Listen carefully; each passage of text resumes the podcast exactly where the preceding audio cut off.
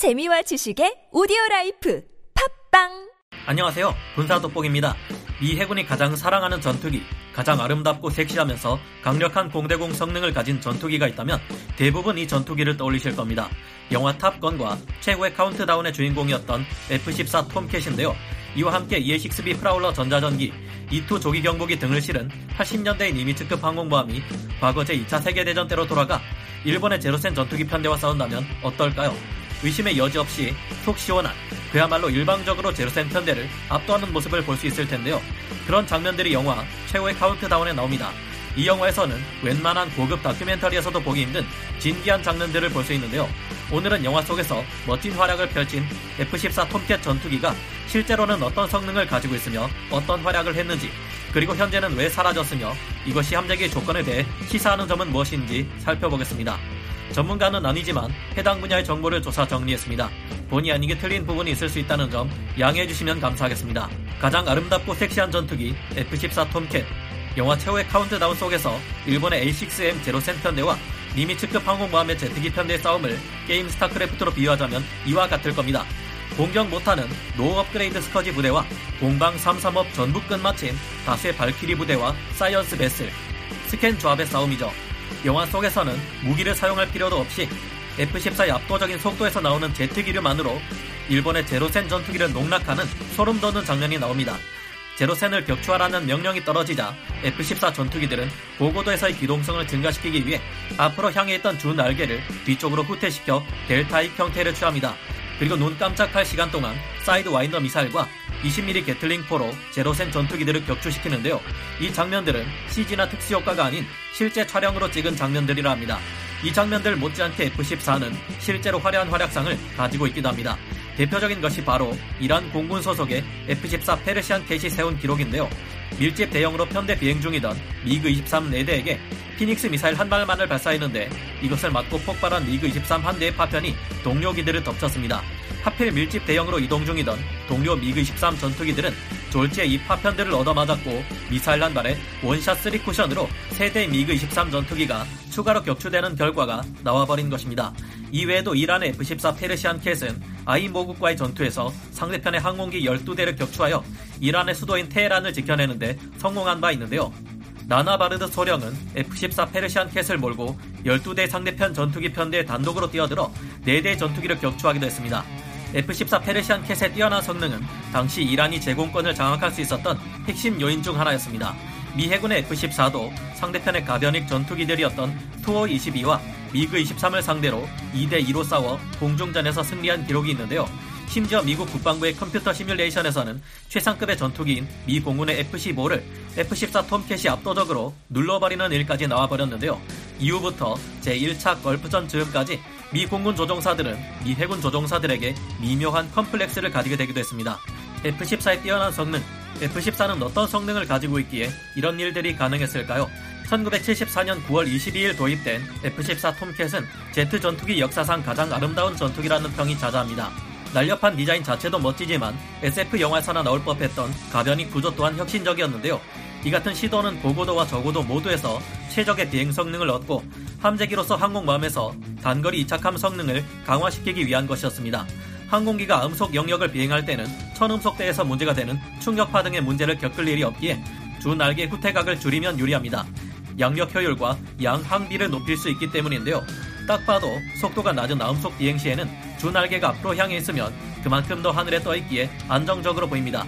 반면 초음속 영역에서는 추력이 증가하는 만큼 주 날개 후퇴각을 최대한 높여 충격파에 의한 항력을 최소화시키는 것이 전투기의 기동에 있어 더 유리합니다. 에프 십사는 앞으로 나올 수도 있고 뒤로 젖힐 수도 있는 가변익 구조로 아음속 영역에서의 기동성 확보와 천음속, 초음속 영역에서의 기동성 확보라는 두 마리 토끼를 잡는 데 성공한 것이죠. 이 날개의 후퇴각 제어는 자동으로 알아서 되기 때문에 조종사의 조작 없이 고도나 속도 등에 맞춰 최적화된 형태를 갖출 수 있게 설계되었습니다.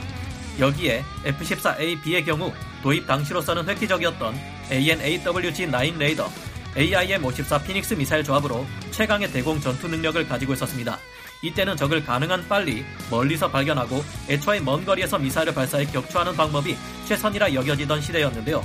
그래서 에이더블유지 나인 레이더는 탐지거리가 이백십삼 킬로미터에 달했고, 이와 연동되는 초음속 공대공 미사일 피닉스는 백오십 킬로미터의 사정거리를 가지고 있었습니다. 이 레이더는 무게만 사백 킬로그램에 달하는 대형 레이더로 미그 삼십일 자슬론이 나오기 전에는 전투기에 실린 가장 큰 레이더였는데요. 크기가 큰 만큼 당연히 성능 또한 뛰어난데 이십사 개의 목표를 추적하고 여섯 개의 표적을 동시에 공격할 수 있었습니다. 다만 이때는 탐지거리가 대폭 줄어든다는 단점이 있습니다. 먼저 나왔던 미그 이십삼 또한 강력한 레이더와 공대공 미사일을 기반으로 가시권 밖 교전인 디브이알 교전에 초점을 맞추고 가변익 구조로 개발되었지만 에프 십사와 달리 두 날개의 후퇴각을 수동으로 조작해야 하는 등 불리한 점을 안고 있었습니다.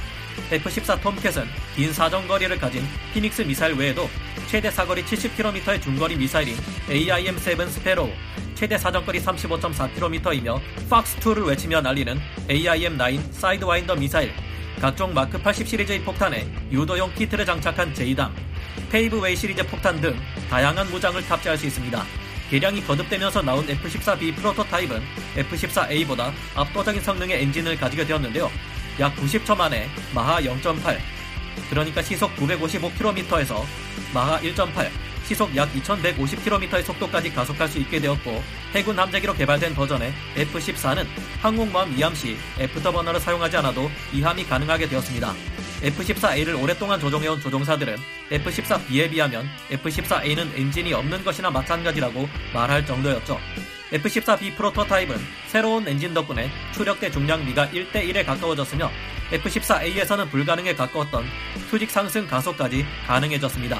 이후 해군이 에프 십사 비를 포기하면서 개량은 에프 십사 에이 플러스라는 이름으로 바뀌게 되었는데요. 여기에는 에프 십육에 탑재되는 엔진인 에프 백십 지이 사백을 장착하자 엔진 출력은 삼십 퍼센트 증가하고 연비 또한 증가해 항속거리가 에프 십사 에이에 비해 약 육십 퍼센트 증가하였으며 채공시간도 삼십삼 퍼센트 증가했습니다. 상승률 또한 육십일 퍼센트나 상승했고 초계할 수 있는 거리 또한 삼십칠 퍼센트나 늘어났는데요. 전투행동 반경이 육십오 퍼센트나 증가하는 등 환골 탈태 수준의 발전을 거치게 되었습니다. 에프 십사 에이 플러스가 이후 양산과 개수에 들어가자 안 하겠다고 손을 놨던 미 해군도 다시 이 함재기를 쓰겠다고 해서 이후 에프 십사 에이 플러스는 프로토타입이 아닌 정식 에프 십사 비가 됩니다. 이외에도 수많은 업그레이드가 진행되며 에프 십사 씨, 훨씬 발전된 에프 십사 디, 슈퍼 톰캣, 지상 타격 전용의 에프 십사 봄캣 등의 개량형이 나왔지만 이상하게도 에프 십사는 함재기로서의 명맥을 이어가지 못하고 대부분 에프 십팔이 그 임무를 가져가게 되는데요. 에프 십사의 극복할 수 없는 단점과 한계. 하지만 에프 십사는 장점이 뚜렷한 만큼 단점 또한 뚜렷한 함재기였습니다. 가변익으로 인한 정밀성 악화와 유지비 상승이라는 치명적인 단점 때문이었는데요. 항공기 외부의 미사일이나 연료 탱크 같은 것들을 달기 위한 구조물을 파일런이라고 합니다. 에프 십사의 날개 아래에는 파일런을 장비할 수 있는 장소가 날개뿌리 아래로 제한되었다고 합니다. 이런 제약이 있어서 주로 날개가 아닌 동체 아래에 무장을 설치해야 했다고 합니다. 게다가 랜딩 기어와의 간섭을 피하기 위해 에프 십사의 파일런은 각도가 약간 꺾여 있었기 때문에 그만큼 무장을 탑재할 공간이 더 안 나왔습니다. 이런 점을 극복해 보고자 날개뿌리에 장비되는 파일런에 듀얼 런처를 적용하는 등의 개량이 시도된 바 있지만 모두 실제로 적용되지는 못했습니다. 에프 십사 톰캣이 제공권 장악 임무를 맡을 때는 공대공 미사일을 최대 여덟 발까지 탑재할 수 있어 괜찮았지만 지상 타격용으로 개발된 에프 십사 봄캣에서는 무장 탑재력 문제가 크게 부각되었습니다. 여기에 적이라 할 수 있는 상대편 국가들이 전략을 바꾼 것 또한 에프 십사의 필요성을 낮추게 되었습니다. 원래 에프 십사 에이아이엠 오십사 피닉스 미사일은 소련의 폭격기가 핵폭탄을 사용해 미국의 항공모함 전단을 노리기 때문에 이것을 저지하기 위해 개발된 무기였습니다. 하지만 포클랜드 전쟁 이후 군함을 공격하는 방식은 더 이상 폭격기가 아닌 대함 순항 미사일이 정석이 되었기에 피닉스 미사일의 필요성이 그만큼 줄어들었죠. 피닉스 미사일은 폭격기를 요격하기 위해 만들어졌기에 적의 미사일을 요격하는 데 쓰기도 적합하지 않았습니다. 피닉스 미사일이 탐지할 수 있는 최저 탐지 고도는 나무 높이 정도는 되어야 했는데 파도에 달락말락 날아오는 시스키밍 방식에 대한 미사일은 피닉스 미사일을 보면 찾지도 못하네 하며 코웃음 칠 뿐이었습니다. 최대 탐지거리 이백십삼 킬로미터인 에이엔 에이더블유지 나인 레이더의 성능이 아무리 좋아도 이미 항공모함에서 해상 조기 경보 통제기인 이 투를 운용하는 이상 의미가 없고요. 막상 에프 십사의 에이엔 에이더블유지 나인 레이더를 사용해보면 출력이 너무 커서 공격 범위 안에 있던 적기들이 일찌감치 알아채고 도망쳐버렸다고 합니다. 여러가지 문제가 있었지만 역시나 가장 큰 문제는 비용이었습니다. 에프 십사는 거대한 기체임에도 불구하고 추력대 중량비를 끌어올리기 위해 티타늄 소재를 대거 사용했는데 이에 비용이 많이 들었고 다른 기종에 비해 항공모함에 착함시키는 것 또한 대단히 어려웠다고 합니다. 냉전 시기에 맞춰 설계된 에프 십사 톰캣이 변화하는 전장 환경에 적응하지 못하고 퇴역시키겠다는 말이 나오자 이 틈을 타 맥도넬 더글라스가 에프 에이십팔 이 에프 슈퍼호넷을 들고 나타났습니다. 에프 십사의 그루먼사도 이에 질세라 표면의 마찰열을 감지하는 아이 알 에스 티와 기존 에프 십사의 레이더인 에이 더블유 지 나인 레이더와 에이 엔 에이 피 지 칠십 레이더를 합친 개량형 레이더인 에이 엔 에이 피 지 칠십일을 장착한 에프 십사 디 슈퍼 톰캣을 들고 나왔는데요. 에프 십사 디는 엄청나게 많은 업그레이드가 동원되어 기존에 비해 임무 수행 능력이 여섯 배 증가했으며 멀티롤 작전 능력 또한 크게 개선되었습니다. 다른 기종들과의 장비 공용화 덕분에 정비성도 증가했지만 이 모든 업그레이드에도 불구하고 종합적인 평가 결과 에프 이십팔 이 에프가 더 함재기로서는 우수하다는 평이 나와버렸습니다. 속도나 항속 거리에서 에프 십사 디가 앞서지만 슈퍼호넷은 이 문제점을 해결할 방법이 다 있었습니다. 슈퍼호넷은 같은 슈퍼호넷을 공중급유기로 사용하면서 오히려 작전상의 운용이 더 좋아졌고 항전 장비의 성능 또한 슈퍼호넷이 월등히 앞선다는 평가가 나왔는데요. 슈퍼호넷의 속도가 더 느리다는 점도 현대에 와서는 함대공 미사일이 발달했기에 이제는 큰 의미가 없어졌다고 합니다. 에프 십사와 에프 이십팔 이 에프 슈퍼호넷의 기동성에서 누가 앞서는가 하는 문제는 워낙 변수가 많아서 아직도 미 해군과 공군이 으르렁대는 문제이기도 하기에 우열을 정확히 가리기는 힘들어 보입니다. 하지만 어쨌거나 정비성과 비용 면에서는 에프 십사가 도저히 에프 이십팔 이 에프를 따라올 수 없어 결국 이천십 년에 완전히 퇴역하게 되었는데요. 함재기의 조건으로는 우월한 성능도 중요하지만 가격 대 성능비, 정비의 편리성과 가동률이 무엇보다 중요하다는 점을 깨닫게 됩니다. 앞으로 항공모함들의 함재기로는 에프 삼십오 비, 에프 삼십오 씨 전투기가 쓰이게 될 테고 항모들은 이제 말벌이 가득한 벌집이 아닌 번개가 가득한 정난운이 될 텐데요.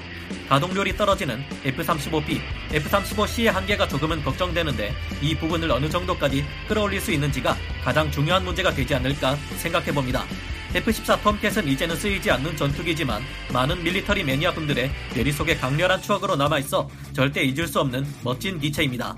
가변익을 대체할 많은 신기술이 나와있기에 이제 에스에프 영화에서나 나올 법한 이런 가변익 구조의 전투기는 점점 더 보기 힘들 것 같은데요.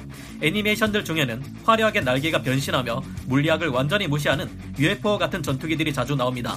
아마도 에프 십사는 이런 애니메이션들에 많은 영향을 끼쳤을 것 같은데요. 오늘 오랜만에 탑건과 최후의 카운트다운을 보며 역사상 가장 아름다운 전투기 에프 십사 톰캣에 대한 추억을 곱씹어 봐야겠습니다. 오늘 군사 돋보기 여기서 마치고요.